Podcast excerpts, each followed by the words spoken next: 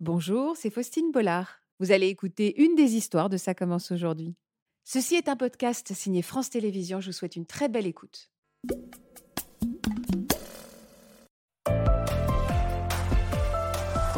Bonjour Magali. Bonjour. Alors on va commencer Magali vous, par cette question que je viens de poser à Sophie. Combien de temps, combien d'années vous avez passé dans cette communauté religieuse? C'est ça le terme pour vous qu'il faut Oui. utiliser, communauté Ça. religieuse? Je suis restée un peu plus de dix ans. Alors cette communauté, la particularité de votre histoire, c'est qu'elle elle a été créée par une personne que vous connaissez très bien. Qui est-elle Ma génitrice. C'est le mot que vous voulez qu'on utilise? Vous, vous allez l'appeler comment? Une fois on dit génitrice? Non. Je dis Ouais. pas votre mère? Non. Ok. Non. On l'appelle Cette femme. Mm. Très bien. Euh, vous nous avez confié des archives de l'époque. Je voudrais tout de suite qu'on voit des images, des, des- des archives capturées par l'un des, des adeptes du mouvement. Euh, Vous avez accepté de nous, de, de nous les commenter. On va les regarder. C'est quoi? Qu'est-ce qu'on voit là-dessus? Qu'est-ce qu'on voit, Magali, sur ces Bien, on voit, euh, on voit cette femme hein, qui, qui danse euh, devant un feu. C'est un soir de un 15, un 15 du mois, puisqu'on voit que la croix est allumée, que la Sainte Vierge est installée. C'est juste avant une apparition. Parce qu'Eliane prétend avoir des apparitions tous les 15. Il Ouais. faut quand même savoir que là, elle est debout, elle chante, elle parle. Sauf qu'un quart d'heure avant, elle est couchée, grabataire, et que c'est la grâce de Dieu qui l'a fait tenir debout. D'accord. Et là, c'est quoi ces images? Et là, c'est euh, les 24 heures de prière qui ont été demandées euh, par la Sainte Vierge, Mhm. soi-disant. Euh, et donc, euh, bah, tout le monde prie pendant 24 heures. Alors, vous allez m'expliquer comment on est arrivé à ces rituels, ce que vous m'avez donné, les dates, les horaires précis. Mais d'abord, à quoi vous ressemblait votre vie au départ, avant que qu'elle s'autoproclame? C'était quoi le nom qu'elle se donnait? Euh, la petite servante. Avant qu'elle se proclame la petite servante, donc vous aviez 15 ans? Ouais. À quoi ressemblait votre vie avant Magali? Bah, je suis issue d'une famille modeste, hein. donc euh, pas toujours euh, ce qu'il faut là où il faut. Euh, on a grandi un peu en autonomie, pas forcément beaucoup d'attention, pas forcément beaucoup de. Bon, oui. La religion tenait quelle place dans, dans votre nous, enfants, on allait à la messe hein, Ouais. et au catéchisme, mais cette femme, elle n'y allait pas. Elle nous demandait d'y aller, de lui répéter ce qui se passait, ci et ça, mais elle, elle n'y allait pas. Alors, à quel moment les choses ont basculé pour vous? Une rumeur. Une rumeur qui est arrivée dans la famille qui Ah ouais prétendait que dans les bois près de chez nous, euh, une dame blanche apparaîtrait. Alors, une 15. dame, ouais, une dame blanche, moi j'ai entendu parler. Alors, on parle plutôt en effet de légende. Une dame blanche qui apparaîtrait à l'endroit où il y a eu des accidents pour prévenir. euh, En Bretagne, on en parle beaucoup de cette dame blanche qui préviendrait avec bienveillance les automobilistes d'un futur accident. C'est ça, hein, moi, c'est ça que j'ai entendu. Ça. Donc c'était ça. La rumeur, c'est qu'elle serait apparue, cette dame blanche. Une fois par an, elle apparaîtrait au milieu de ces bois-là. Donc on est allé voir, évidemment. Euh, Avec votre, euh, avec cette femme?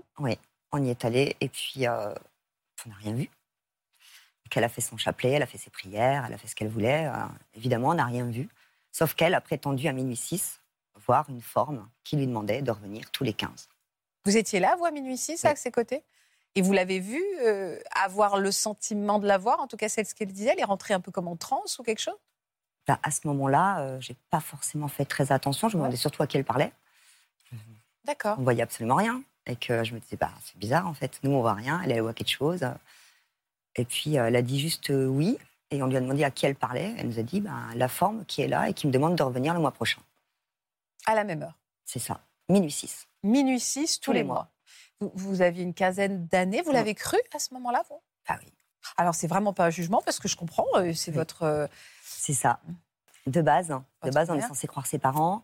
Ils sont pas censés. euh, on remet pas en question la parole d'un c'est parent. ça. C'est ça. tout à- totalement. J'avais totalement confiance en me disant, bah, puisqu'elle le dit, c'est vrai. Est-ce que c'est là où elle, elle s'est transformée? C'est-à-dire qu'est-ce que, à partir du moment où il y a eu cette apparition, il y en a eu d'autres d'ailleurs? Ah oui, bah, ça a duré des années. Des tous les, années. tous les mois à minuit mois, 6, tous les elle 15 revenait et elle voyait. Tout à fait. Alors, comment Elle l'a fait savoir qu'elle l'avait Oui.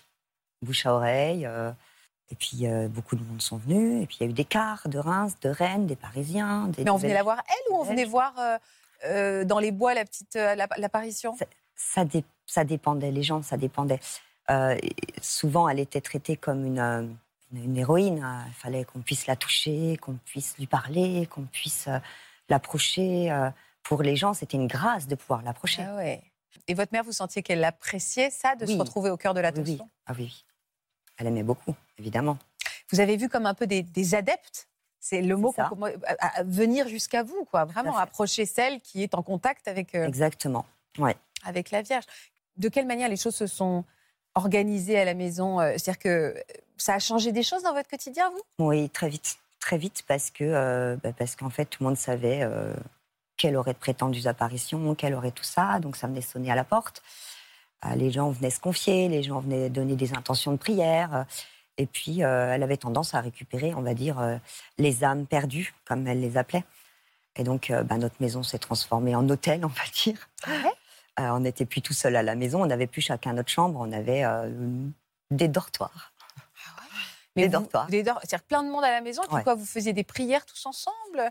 Ben, ils avaient transformé une chambre en oratoire, où tout le monde faisait prière et nana. Et puis les trois autres chambres servaient à ce que tout le monde puisse dormir. Donc avec euh, des matelas, des pneumatiques, des matelas au sol et des vrais lits, euh, voilà, des dortoirs. Mais vous viviez, euh, vous viviez comment? Parce que ça s'organise tout ça. Avec quel argent vous faisiez tout ça? Elle Ah organisait tout ça? Pas celui de cette femme en tout cas, puisqu'elle savait, euh, elle savait amadouer. Situation précaire et tout, elle savait très bien faire. Ah, donc en échange de prières ou d'accès euh, euh, privilégié avec une entité supérieure, elle demandait de l'argent.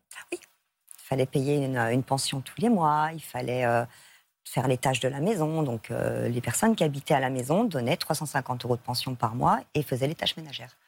Celui qui ne travaille pas, il ne mange pas. Ah. Et pendant ce temps-là, elle, elle est dans son canapé, elle attend les coups de téléphone toute la journée, ce n'est- que ça, d'intention de prière, euh, de demande de conseils. De... Elle demandait de l'argent immédiatement? Eh ben, la condition pour habiter euh, au sein de la maison, c'était déjà Ouais. 350 euros par mois. Sinon, non. hein. Sinon, euh, vous n'habitez pas là. donc vous, elle avez, ça la charité chrétienne. donc vous avez commencé à voir euh, à votre maison finalement devenir un, voilà, un lieu d'accueil pour Oui. ces âmes perdues, c'est comme ça qu'elle les appelait, Ouais. qui venaient prier et puis qui en plus Bah, donnaient de l'argent. Elle- est partie de la famille, en fait. Ah ouais. On avait des tablés de 15 tous les jours. C'était normal. Pour nous, c'était normal. Mais vous vous en souffriez à cette époque-là? Euh, Je veux dire, c'était une souffrance, Ça, ça l'a été par moments, honnêtement, mais pas toujours, en fait. Parce Ouais. que pour nous, je comprends. on nous a emmené ça petit à petit. Et pour nous, c'était notre famille. hein. C'était euh, des gens qu'on ne pouvait pas laisser dehors. C'était des gens. Alors qu'ils de base, ils n'étaient pas dehors. hein, mais euh, Ouais, j'ai bien nous, on voyait ça comme ça. Et c'était normal. Mais vous pouviez continuer à aller à l'école, avoir, avoir des Oui. copains, Non. avoir. euh, Non, non. À l'école, c'est déjà pas mal. Mais non, on n'a pas de copains. Pourquoi pas de copains Eh ben parce que c'est pas, ils sont pas sains. Donc elle vous a isolé? Les gens, ils sont pas sains. Le monde extérieur, il est pas sain. Euh, faut pas parler de ce qu'on vit. Les gens comprendraient pas. C'est très insidieux hein, ce que vous me décrivez. C'est comme une histoire de, de toile d'araignée, c'est-à-dire qu'on vous dit pas, mais rapidement vous vous rendez compte qu'il y a du monde à la maison, qui s'installe, que l'extérieur est exclu. On a l'impression que c'est c'est pas du jour au lendemain. Non. Donc c'est ça qui rend les choses crédibles? Oui, c'est ça rend les choses crédibles. L'emprise en général est assez, est assez progressive. Et euh, ce que décrit très bien Magali, c'est qu'au départ, ça paraît la normalité, ça, ça nous apporte quelque chose, une convivialité, et puis petit à petit, ben, on est un peu isolé parce que bizarrement, on peut ramener personne dans le groupe de son choix, on est, on est contraint à, à avoir euh, des rituels, et puis on n'a plus de liberté, euh, moins de liberté de pensée et de déplacement après. Et elle disait que les... qu'est-ce qu'elle disait des gens à l'extérieur? C'est c'est diabolique. Ils n'ont pas la même pensée que nous. Ils voient pas le monde comme nous. Il faut pas. Non, c'est malsain. C'est malsain. Est-ce que à ce moment-là, elle continuait quand même à se comporter parfois en mère? Elle Elle- n'a pas le temps. Pas le temps. Non, faut pas lui demander de signer un mot. Moi, moi j'ai toujours imité la signature hein, parce qu'elle n'a pas le temps. Donc je savais faire sa signature, que ce soit pour mes cahiers comme ceux de mes frères et sœurs. Je n'ai pas le temps. Elle avait des exigences outre cet argent. Elle demandait quoi à ses adeptes finalement? Ah oui, bah, déjà, euh, toute, toute corvée ménagère, c'est pas pour elle. Elle n'a pas le temps non plus. Euh, la cuisine non plus. Et puis elle est malade. Elle est malade, donc il faut lui masser les pieds, il faut lui masser la tête. Pacha, Et quoi. euh, elle, euh, elle mange pas comme tout le monde parce qu'elle aime pas plein de choses. Et puis, il faut acheter telle marque euh, et pas une autre.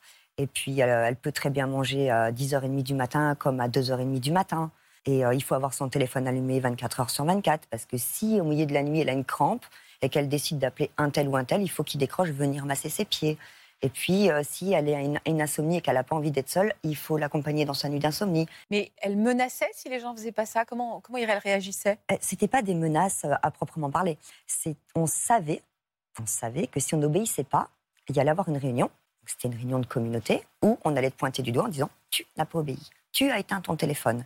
Et après c'était du chantage affectif parce que s'il était arrivé quelque chose à cette femme, t'aurais pas été au courant. Si cette femme elle avait fait un malaise cardiaque au milieu de la nuit puis qu'elle est partie au sein, t'aurais pas été au courant. Ah ouais, c'est ça. ouais. Si elle était morte dans la nuit, t'aurais Mm. pas été au courant.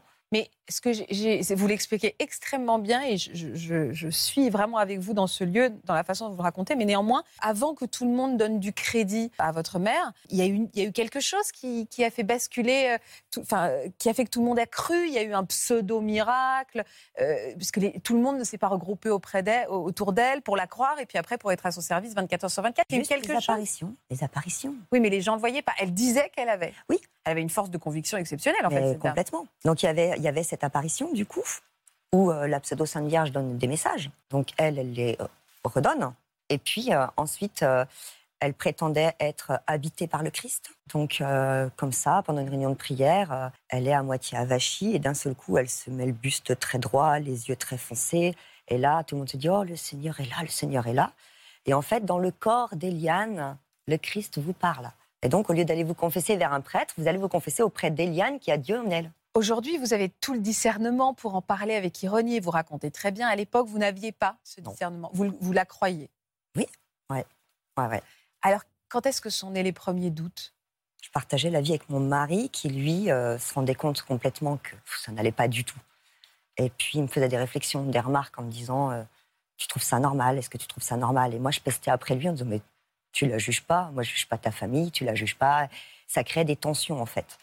Et puis, euh, il a arrêté. Et après, euh, c'est moi qui un petit peu disais, mais c'est normal ça Et lui, du coup, il en profitait me dire, bah non, bah non, ça l'est pas, bah non. Du coup, j'avais des petits doutes, mais vraiment des, petits, euh, voilà. Et puis, à un moment donné, j'ai décidé de lui en parler à cette femme de tout ça et de lui dire, mais explique-moi, quoi. Et de là, je, me suis fait juger avec son doigt comme ça, parce qu'elle est très autoritaire. Le doute ne vient pas de Dieu. tu ah as donné la main à Satan. ah ouais, à ton mari te détourne du droit chemin. Elle n'a même pas essayé de se montrer aimante ah pour vous gagner à sa cause. Ça n'a jamais été une mère aimante. Non. Ah non. Puis de toute façon, elle savait qu'un jour je serais Judas. Donc euh, voilà, elle l'a toujours dit. Vous en souriez aujourd'hui, oui. mais ça devait être très difficile d'entendre sa propre mère qui dit un jour que J'en ai passé des larmes de me dire, mais zut, en fait, non, je suis pas Judas, je suis pas ça, je suis pas. Je... Non, je veux pas être ça. Et, de, de, me dire dans ma tête euh, presque tous les jours, je veux pas être Judas. Et, c'est horrible, en fait, de, grandir en disant Mais moi, je veux pas être Judas. Non, je veux pas ça.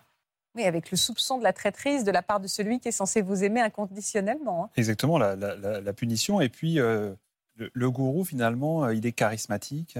Il a une sorte de don où il est élu de quelque chose. Donc, on est quand même un petit peu. Il y a une relation qui est très asymétrique. Hein, donc, on est en dessous de lui. Et puis, il y a la, il y a la force de la narration. Quoi. En général, ils arrivent à raconter un récit euh, tellement crédible qu'on est pris dans un élan d'enthousiasme à, le suivre dans, dans, ce côté un peu extraordinaire. Donc, dit a posteriori, ça peut faire sourire, mais quand on est dedans, c'est vraiment très difficile de discerner le vrai du faux. Et puis, euh, quand il y a un lien de parenté, c'est encore plus difficile, bien sûr. Mais certains adeptes, au début, euh, lui disaient, mais tes enfants-là, ils ont besoin de toi. Ah non, non, je les ai donnés à Dieu. Dieu, il pourvoira. Dieu, il n'est pas venu m'aider à faire mes devoirs. Hein. Il n'a pas venu manger dans mon assiette. Il a pas. Parce que vous avez, vous avez des frères et sœurs? Oui. Ils ont réagi comme vous? Alors aujourd'hui, je ne sais pas parce que euh, bah, quand j'ai quitté ça, je me suis retrouvée toute seule. J'ai pas non seulement perdu cette femme, perdu 40 personnes. Alors, comment vous êtes retrouvée à, quitter cette communauté? Il y a eu un déclic, quelque chose? Oui, oui, oui. une histoire d'argent euh, complètement idiote. On avait juste emprunté une somme d'argent à deux personnes de, la communauté qu'on remboursait tous les mois euh, par mandat et j'en ai toujours eu la preuve et j'ai été obligée de donner les preuves et en même temps c'était tout à fait logique. Et on nous a accusés simplement d'avoir volé cet argent pour acheter la voiture. Ça a été un scandale sans nom. Et puis, euh, s'en suivit une réunion à sept personnes euh, chez moi. Et puis, euh, j'ai pas voulu céder au chantage. Et donc, elle s'est fâchée très fort en me disant C'est ton mari ou moi. Nous, on peut t'aider, on t'aidera, on fera tout ce qu'il faut, mais il n'est pas bon pour toi. Donc, soit on s'en va. Le loup, elle avait senti le loup dans la bergerie. Soit on s'en va et tu ne nous vois plus et je te renie, soit tu viens avec nous maintenant tout de suite. Je lui ai dit au revoir vous le dites très justement, vous n'avez pas quitté une personne, vous en avez quitté 40. Quand vous êtes, vous êtes allé emménager chez votre, votre mari? On avait notre chez nous. Vous aviez déjà votre chez vous. Donc là, vous avez exclu, on va dire, tout ce monde de votre vie. Mm. C'est-à-dire que ça a été difficile? Très. Psychologiquement, là? Très. J'ai pleuré énormément. Ça a duré des mois. Qu'est-ce qui a été difficile? Expliquez-moi, Magali. La, la, coupure, en fait, je me disais, j'ai rien à me reprocher, je sais que j'ai la vérité, donc je ne dois pas demander pardon. En fait, j'en avais assez de demander pardon pour des choses que je n'avais pas fait. Et c'était souvent ça. Et là, je me suis dit, ben, cette fois-ci, je ne demanderai pas pardon. Parce que j'ai rien fait et j'ai rien à me reprocher. Et donc, je me disais, elle, elle est censée être ma génitrice, elle-même, elle va se rendre compte, elle va m'envoyer un message, elle va me demander pardon. Elle va me dire que. J'attendais que ça, en fait. Et je me levais le matin, je regardais mon téléphone et pas de message, et pas de message, et pas de message. Et je pleurais, je me disais, ben non, je ne dirai pas pardon. Non, je ne dirai pas pardon. Et puis un matin, je me suis levée, j'ai pas regardé mon téléphone. Et ce jour-là, je me suis dit, merci, merci, c'est terminé. Parce que pendant tout le temps où j'ai attendu ce message, malgré tout, pendant tout ce temps, je me suis rendu compte que j'avais des libertés que j'avais pas avant. C'est vraiment le temps, la déconstruction. C'est du temps. Il faut se laisser le temps. J'aime bien ce symbole de un jour, j'ai pas, j'ai pu attendu finalement. La décision, elle est souvent assez brutale, mais le temps de se reconstruire, parce que finalement, euh, ça a imprégné toute, votre vie et ça, la personnalité est un peu plastique, c'est-à-dire l'environnement dans lequel on vit, euh, euh, finalement, nous modifie dans nos émotions, dans nos comportements. Revenir un petit peu en arrière, c'est loin d'être évident. Et puis il y a quelque chose qui est très important aussi, c'est l'être humain, c'est vraiment quelqu'un de sociable ce qu'on craint le plus finalement, c'est d'être exclu du groupe. Donc on accepte euh, des sacrifices énormes, on accepte l'invraisemblable parce qu'on fait partie d'une communauté. Et quand il y a la menace d'exclusion de la communauté, bah, c'est quelque chose de terrible. Il faut l'accepter. En fait, c'est un petit peu un leurre parce qu'on peut retrouver bien sûr d'autres cercles euh, étayants, mais euh, c'est quelque chose qui fait, qui fait foncièrement peur. C'est quelque chose qui a en nous cette crainte d'être seul. Honnêtement, je m'attendais pas. le jour où cette femme est partie, je m'attendais pas à ce que tout le monde, du jour au lendemain, me lâche comme ça. En fait. Et là, je me suis dit, mais j'ai perdu, j'ai tout perdu. J'ai plus de famille. J'ai plus de famille. Qu'est-ce que vous avez réappris à aimer en dehors de, ce, de cette communauté? Ah ben tout en fait. Il a fallu que j'apprenne tout. Enfin, le, le plaisir de, de, de, pouvoir sortir avec, euh, avec mes enfants sans appeler en disant je vais me promener. Hein, je, euh, le plaisir de pouvoir partir en vacances sans avoir de compte à rendre. Euh, sans être jugée en disant mais t'as pas besoin de partir en vacances. T'es pas partie en vacances, t'es pas morte pour autant. Euh, enfin, c'était du jugement permanent et on s'en rendait pas compte. Pour nous, c'était de la bienveillance pour bien éduquer nos enfants, c'était de la bienveillance pour si, c'était de la bienveillance. Mais en fait, non, c'était que du jugement et que ça. Et du coup, ben, faire ses courses sans avoir de compte à rendre, euh, pouvoir aller manger au restaurant sans dire qu'on a mangé au restaurant, parce que c'est pas très bien de manger au restaurant. Il faut garder ses sous, il faut garder ses sous. En fait, il faut garder ses sous pour lui donner, donc forcément. Euh. Alors justement, vous avez pensé à porter, vous avez porté plainte? Oui. Pourquoi? Au nom de quel euh? bah, J'ai porté plainte, pas pour moi en fait, parce que moi, je, je enfin, c'est pas je m'en fichais, je, m'en suis, pas dire je m'en suis sortie, je mets des guillemets, euh, mais pour tous ceux qui étaient encore dedans. Et je regarde, une, je regarde la télé, je tombe sur une émission où il y a des parents d'adeptes qui attendent les leurs, et là je me dis mais j'ai pas le droit de me taire. Hmm. Je sais ce qui s'y passe et j'ai pas le droit de me taire. Et donc ce jour-là, j'ai dit, il faut que je le fasse. Mais de base, je n'avais pas décidé de déposer plainte. De quoi elle a été accusée, Marc Alors, euh? Mais justement, c'est un, peu la, un peu la question qui se pose, parce qu'on a, on a une conception de la, des mouvements sectaires en France qui est très complexe à définir, tout simplement parce qu'on a un principe, c'est la liberté de penser et donc la liberté de croyance. Donc cette liberté de croyance, elle ne peut pas se trouver euh, euh, restreinte, sauf si la communauté en question va enfreindre la loi d'une autre manière.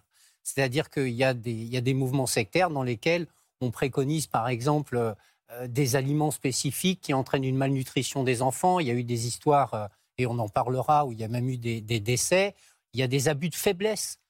Parce qu'en fait, ce qui différencie un mouvement religieux d'un mouvement sectaire, si on en croit la MIVILUD, qui est la mission interministérielle de vigilance et de lutte contre les dérives sectaires, c'est à partir du moment où il y a la suggestion, où il y a une contrainte financière, où il y a euh, des, euh, conséquences sur le plan psychologique, voire physique de la personne, à partir du moment où on trouve ce que disait Florian, c'est-à-dire une emprise sur les gens et qu'ils ne sont plus libres d'eux, à ce moment-là, il peut y avoir une plainte qui est déposée.